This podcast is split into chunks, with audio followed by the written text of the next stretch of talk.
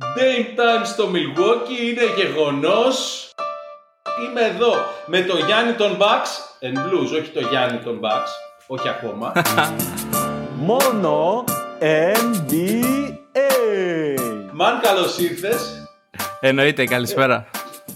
Καλησπέρα, Παύλο, καλησπέρα. Ευχαριστώ πολύ. Ε, εμείς ευχαριστούμε. Dame time, όπως είπες, χαμός, ρολόγια, δείχνουμε από το πρωί. Έχουμε τρελαθεί, άστο. Δεν υπάρχει. Πρώτη φορά, από όσο έψαξα, βασικά το άκουσα κάπου και δεν το έκανα cross-check, βάζει συμπέκτη του Γιάννη 17 βολές. Και νομίζω ότι αυτό δείχνει Ναι. ότι πλέον ε, έχει δύο κεφαλές στο τέρας που λέγεται Milwaukee Bucks. Ακριβώς. Φανταστικό. Για πες πρώτες εντυπώσεις πριν σου επιβάλλω τις δικές μου. Ε, κοίτα να δεις, αρχικά αυτό που είπες ε, τρομερά σημαντικό. Πρώτο παιχνίδι του Damian Lillard στο Milwaukee, το οποίο σηματοδότησε και το, το ξεκίνημα παίκτη με το μεγαλύτερο ποσοστό πόντων σε πρεμιέρα στο NBA, στο, στην ομάδα των Bucks, ε, με, τη, με τους 39 πόντους του Lillard. Τι εννοείς, τι εννοείς για ξαναπες το, δεν το κατάλαβα το στατιστικό. Ο Λίλαρντ ήταν ο παίκτης με το πιο πετυχημένο ντεμπούτο από άποψη σκοραρίσματος στην ιστορία των Milwaukee Bucks. Ναι, ναι, ναι, οκ. Ε, το οποίο από μόνο του σαν πληροφορία απευθείας ε, είναι ένα καλό οιωνός, ένα καλό σημάδι. Ε, είχαμε επίσης να πούμε ένα πολύ ωραίο μάτς γενικότερα εχθές, όσοι το παρακολούθησαν. Ήταν ένα derby από την αρχή στο τέλος. Ε, με πολλά σκαμπανεβάσματα βέβαια. Είδα το πρώτο quarter, είδα το, το Γιάννη να παίζει πραγματικά στο πρώτο quarter λες και δεν υπήρχε ο Dame. Δηλαδή ήταν τραγικό, δηλαδή ήταν οριακά αν κατέβασε τέσσερις φορές την μπάλα ο Λίλαρντ. Ε, και κάπου εκεί μου είχα αρχίσει να νυστάζω, λέω καφέ ή να κοιμηθώ. Και είχα απογοητευτεί τόσο πολύ στο πρώτο quarter που λέω Ναι, «Ε, ναι. δεν- δεν, και πήγα για ύπνο. Και βέβαια ξύπνησα το πρωί, είδα τα καλά κτλ. κτλ. Αλλά ε, το πρώτο quarter δεν σου φάνηκε και σε σένα λίγο ανησυχητικό. Εκείνη την ώρα, τώρα που ξέρουμε τι έγινε, οκ. Ναι, ναι, είναι αλήθεια αυτό και νομίζω ότι δεν περιορίστηκε μόνο στο πρώτο quarter. Νομίζω και στο δεύτερο σε μέχρι ένα σημείο. Ε, Όντως φαινόταν ότι η ομάδα λειτουργούσε πολύ στο στυλ τη- του περσινού flow Λες της. και ήταν ο Τζέβον Κάρτερ ο Λίλαρντ. Ναι, ναι, ναι, ναι. Α, Ακριβώς. Ε, παρότι μεγάλο που λένε ο Τζεβόν, να τα λέμε όλα. Και εγώ, και εγώ είχα απογοητευτεί λίγο με την έννοια ότι, ξέρεις, περιμέναμε να δούμε σήμερα το Lillard, ας πούμε, ξέρεις, την, ε, την πρεμιέρα, ε, τον τεμπούτο. Και όντως ε, δεν φάνηκε να τον είχαν βάλει πολύ στο παιχνίδι οι συμπαίκτες του. Τώρα αυτό μπορεί να πήγαζε από πολλούς παράγοντες. σω ε, δεν, είχαν, δεν είχε ζεσταθεί καλά, ίσως δεν, είχε, δεν υπήρχε τόσο. ε, Είναι, είναι- βασικά είναι και λογικό ότι δεν υπάρχει ακόμα τόση πολύ χημεία. Ε, ο Λίλαρντ είναι και ένας παίκτης ο οποίος πάντα ψάχνει λίγο τα πατήματά του στις αρχές του αγώνα πριν ε, ξέρεις, μπει με το κεφάλι που λέμε. Ε, Παρ' όλα αυτά, μετά όσο προχωρούσε ο αγώνας και νομίζω έπαιξε ρόλο και το γεγονός ότι δυσκολεύτηκε ο Γιάννης πάρα πολύ σε αυτόν τον αγώνα. Να το λέμε και αυτό. Ε, βρήκε πολλές φορές το λεγόμενο τείχος μπροστά του. Του ρίξε και μια τάπα στα ίσια με μπίτκα. Εντάξει, αναμενόμενα αυτά. Μην ξεχνάμε ότι και οι Sixers ε, δεν μιλάμε για ό,τι και ό,τι ομάδα. Και εμείς περιμέναμε ίσως όχι κάτι τόσο πολύ από αυτούς, αλλά φάνηκε ότι με την προσθήκη του coach του, του Nurse ε, έχουν αλλάξει λίγο τα πράγματα. Ε, οπότε γενικότερα ήταν μια δύσκολη βραδιά για τον Γιάννη. Οι Bucks ε, είχαν φτάσει σε ένα σημείο να είναι στο συν 18. Ε, είχαν κάνει ένα πολύ ωραίο run ε, σε εκείνη την περίοδο που άρχισε και ο Lillard λίγο να παίρνει μπρος.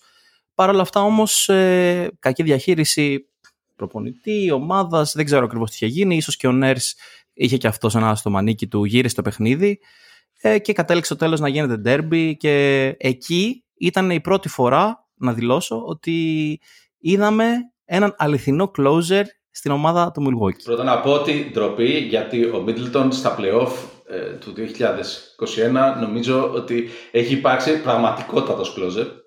Ε, δεύτερον, ναι, η φάση ότι ναι, του δώσαν τα κλειδιά κανονικά. Του είπανε πάρ τα αμάξι, πήγαινε και πάρ καρέτο και ευχαριστούμε πολύ. Και ευτυχώς. Ακριβώς. Και ξέρεις τι, ήταν και πολύ καθησυχαστικό αυτό γιατί πολλές φορές έχουμε παρατηρήσει σε αγώνες ε, που όπως, όσο πλησιάζει προς το τέλος και η ομάδα δεν έχει βρει ακόμα τόσο καλά τα πατήματά της, ο Γιάννης ε, αγχώνεται, στρεσάρεται, κάνει βεβαιαμε- βεβαιασμένες προσπάθειες, κάνει κάποια μπασίματα, κάποια layups τα οποία δεν έχουν και πολύ, προοπτική, το καταλαβαίνεις και από πριν, είναι λίγο αγχωμένος. Και είδαμε τώρα ότι υπάρχει πλέον η δυνατότητα από τη στιγμή που ο Υγιής Μίτλετον, όπως ανέφερες, έχουμε από τότε να τον δούμε να βοηθάει σε αυτό το κομμάτι. Είναι τόσος καιρός ε, τραυματίας που εγώ έχω αρχίσει να αναρωτιέμαι αν πρέπει να βασιζόμαστε ότι υπάρχει όντως ο Μίτλετον. Είναι, είναι πολύ καιρός.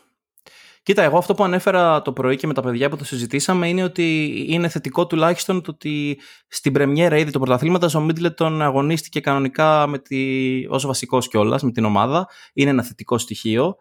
Ε, γιατί δεν ήταν ε, και σίγουρο ότι θα μπορούσε να ξεκινήσει απευθείας. Υπήρχαν και φήμες που έλεγαν ότι θα επανέλθει λίγο πιο μετά από την αρχή της σεζόν.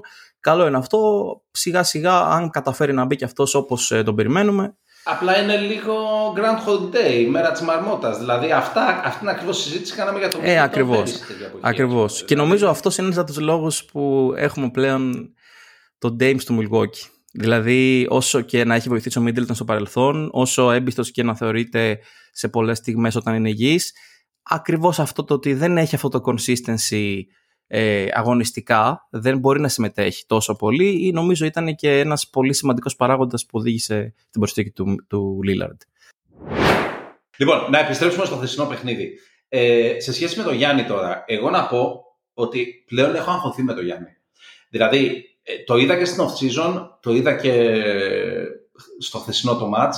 Δηλαδή, δεν έχει προσθέσει κανένα στοιχείο στο παιχνίδι του και έχει χάσει στοιχεία από το παιχνίδι του, ε, δηλαδή που έχουν μείνει έτσι.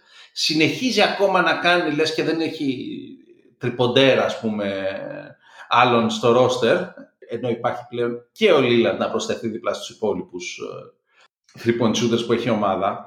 Και γενικά, δηλαδή δεν καταλαβαίνω, είχε πάλι 3 στις 9 βολές, είχε 0 στα 3 τρίποντα, είχε 7 turnover, δηλαδή κυρίως αισθάνομαι ότι δεν παίζει μυαλωμένο μπάσκετ, δεν ξέρω τι έχει πάθει. Δηλαδή, ενώ ξέρει να παίζει έξυπνα, κάτι έχει συμβεί στο κεφάλι του, δεν, δεν μπορώ να το καταλάβω. Ναι. Αισθάνομαι σαν, σαν να μην είναι focused, σαν να πεις ότι έχει καβαλήσει ο Γιάννης το καλάμι δεν, δεν ναι. είναι σωστή έκφραση σε σχέση με το χαρακτήρα του, αλλά δεν καταλαβαίνω. Ήτανε, ήτανε λίγο, ήταν λίγο δύσκολη η χθεσινή βραδιά για τον Γιάννη. Ε, όπως είπες, το θέμα των βολών είναι ένα θέμα το οποίο πονάει. Και παρόλα αυτά, για να είμαστε και δίκαιοι, είναι ένα θέμα το οποίο πόνεσε χτες όλη την ομάδα, πλην του Λίλαρντ, ο οποίος είχε 17-17 βολές.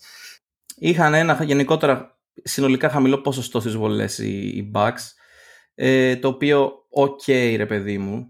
Παρ' όλα αυτά, από την άλλη πλευρά και ο Joel Embiid είχε και αυτός 3 στις 8 βολές. Γενικά βλέπεις ότι υπήρχε, υπάρχει γενικά στις αρχές των ε, πρωταθλημάτων είναι λίγο το χέρι ακόμα που λέμε δεν έχει ανοίξει. Παρ' όλα αυτά όπως είπες στο θέμα του Γιάννη επειδή δεν το έχουμε δει μόνο στις αρχές των πρωταθλημάτων είναι ένα θέμα και το, το jump shot και οι βολές και τα σπότα από τα σωτάκια που δοκιμάζει. Είναι ένα θέμα το οποίο καλώς κακός θα έπρεπε σίγουρα να βελτιώσει. Εντάξει, δεν μπορούμε να βγάλουμε, πιστεύω, ε, συμπεράσματα πιστικά από το πρώτο παιχνίδι.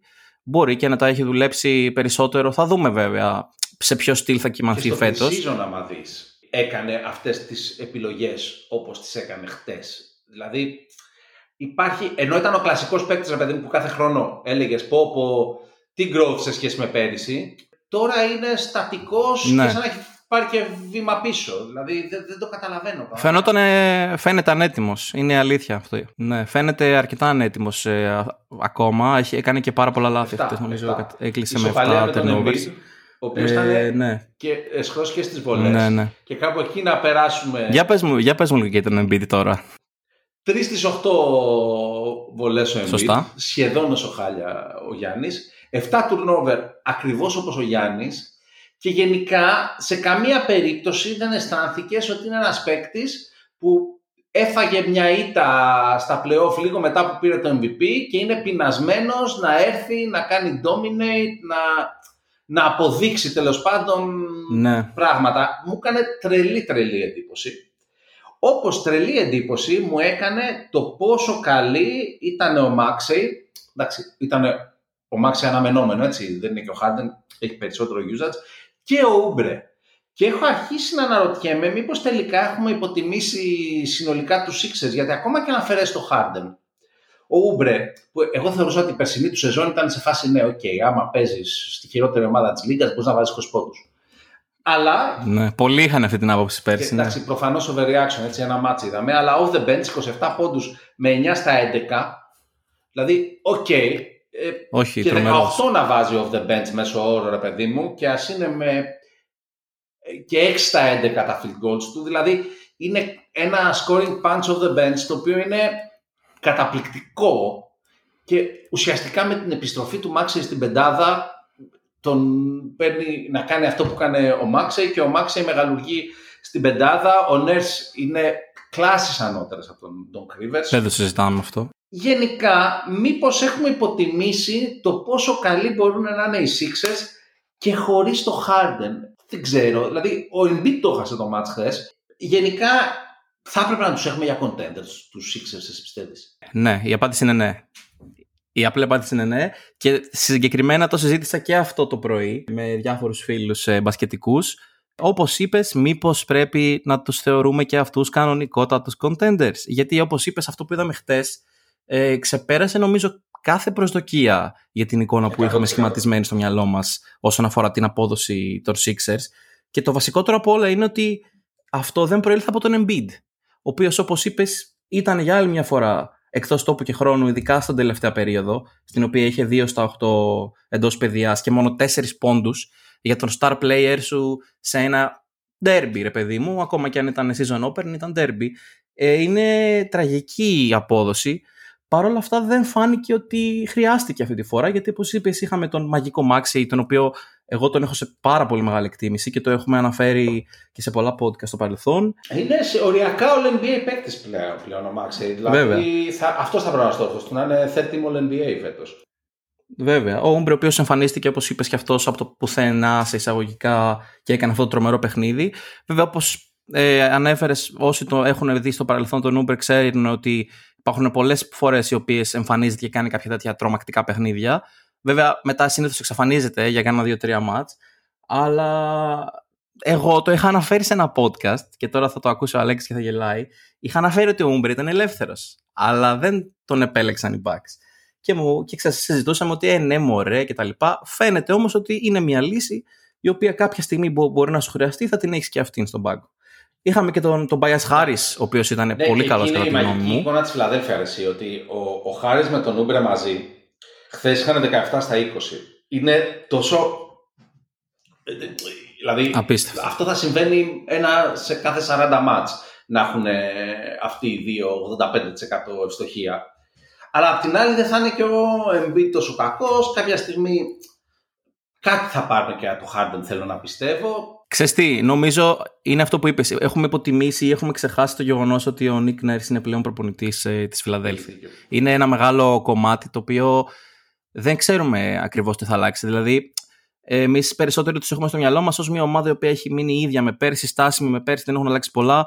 Αλλά φαντάζομαι ότι για έναν οπαδό των Sixers, ε, ο οποίος έχει αφήσει πίσω του τον Doc Rivers και έχει πλέον τον Nick Nurse, δεν νομίζω ότι έχει τις ίδιες προσδοκίες με πέρσι. Ακόμα και αν το roster δεν ανανεώθηκε τόσο. Οπότε, μάλλον πρέπει να κρατάμε μικρό καλάθι, για να μην πω και μεγάλο, γιατί οι Sixers ε, είναι εκεί. Και για το βοηθό του Nurse, τον πρώην βοηθό του Nurse, τον Adrian Griffin, εγώ να πω ότι είδαμε double team στον Embiid. Έτσι, OK. Okay. Δηλαδή δεν είναι πια ο Bud προπονητής. Πέρα από αυτό, ε, είδες τίποτα έτσι που σου έκανε εντύπωση; Ναι, η αλήθεια είναι ότι δεν μπόρεσα να εξάγω ε, συμπεράσματα. Ε, είχα απορίες γενικότερα λίγο με τον τρόπο στησίματος ε, των επιθέσεων και εκεί μπαίνει και το ερωτηματικό του τώρα που έφυγε από την ομάδα ο Τέρι Στοτς τι θα συμβεί με το επιθετικό κομμάτι γιατί όπως ξέρουμε ο Τέριος Στότς είχε αναλάβει την επιθετική διαχείριση και την τακτική της ομάδας Έφυγε πλέον ο από την ομάδα, θα αναλάβει ο Άντριαν Γκρίφιν και το επιθετικό κομμάτι πλέον απόλυτα. Θα έρθει κάποιος άλλος βοηθός σε αυτή τη θέση. Δεν ξέρω. Ε, η ομάδα μου φάνηκε λίγο πιο ξεκλειδωμένη από πέρσι, να πω την αλήθεια, σε διάφορες στιγμές. Αλλά υπήρχαν και στιγμές στις οποίες ένιωθα ότι λαϊκά να το πω δεν ξέρουν τι να κάνουν την μπάλα. Δηλαδή ήταν λίγο, υπήρχαν σκαμπανεβάσματα γενικότερα στις αποδόσεις και φοβάμαι ότι αν δεν είχαμε αυτό το burst του Lillard στην τελευταία περίοδο ότι δεν θα ήταν απαραίτητα νίκη αυτό το παιχνίδι από άποψη στρατηγικής προπονητικής. Ε, αλλά δεν, δεν έχω κάποιο, κάποια ξεκάθαρη εικόνα, αλλά θα τα πούμε και σίγουρα μέσα στη σεζόν ακόμα περισσότερο αυτά. Εσύ είδες κάτι που σου έκανε εντύπωση με τον ε, Griffin. Εγώ είδα ότι ο καινούριος coach των Sixers που θα έπρεπε να είναι ο καινούριος coach των Bucks είχε μια ομάδα πολύ πιο δουλεμένη από τους Bucks. Σίγουρο αυτό. Και ναι. κατάφερε να πάει το παιχνίδι. Εντάξει, στον πόντο δεν ήταν ακριβώς στο τέλος. Το τρίποντο μπήκε όταν δεν μέτραγε. Ναι, είναι λίγο πλασματικό αυτό. Αλλά δηλαδή αυτό που είπα όταν υπογράψανε τον Griffin ότι ο Θεέ μου έπρεπε να είχαν υπογράψει τον Nurse, σίγουρα το χθεσινό μάτς δεν με έκανε να αλλάξω γνώμη. σίγουρα το ότι έδιωξε κακήν κακός ο Γκρίφιν τον Στότς και τον έκανε να παραιτηθεί. Έτσι βγήκε. Δεν ήμουν εκεί προφανώς ας πούμε, αλλά κάπως έτσι. Ναι. Διαβάσετε. Το έχουμε προστάρει και στο facebook άμα θέλετε. Θα το δείτε στο feed μας. Είναι με κίτρινο μεγάλο για να, να δείτε ακριβώς. Και εγώ από εσάς το είδα πρώτη φορά, να πω την αλήθεια. Τέλος πάντων. Λοιπόν, ε, Γιάννη, θες κάτι να προσθέσει πριν κλείσουμε; Ε, να προσθέσω ότι εντάξει, ήταν το πρώτο παιχνίδι season opener. Να ευχηθώ μια καλή χρονιά σε όλους και μπασκετικά και στην κοινότητα.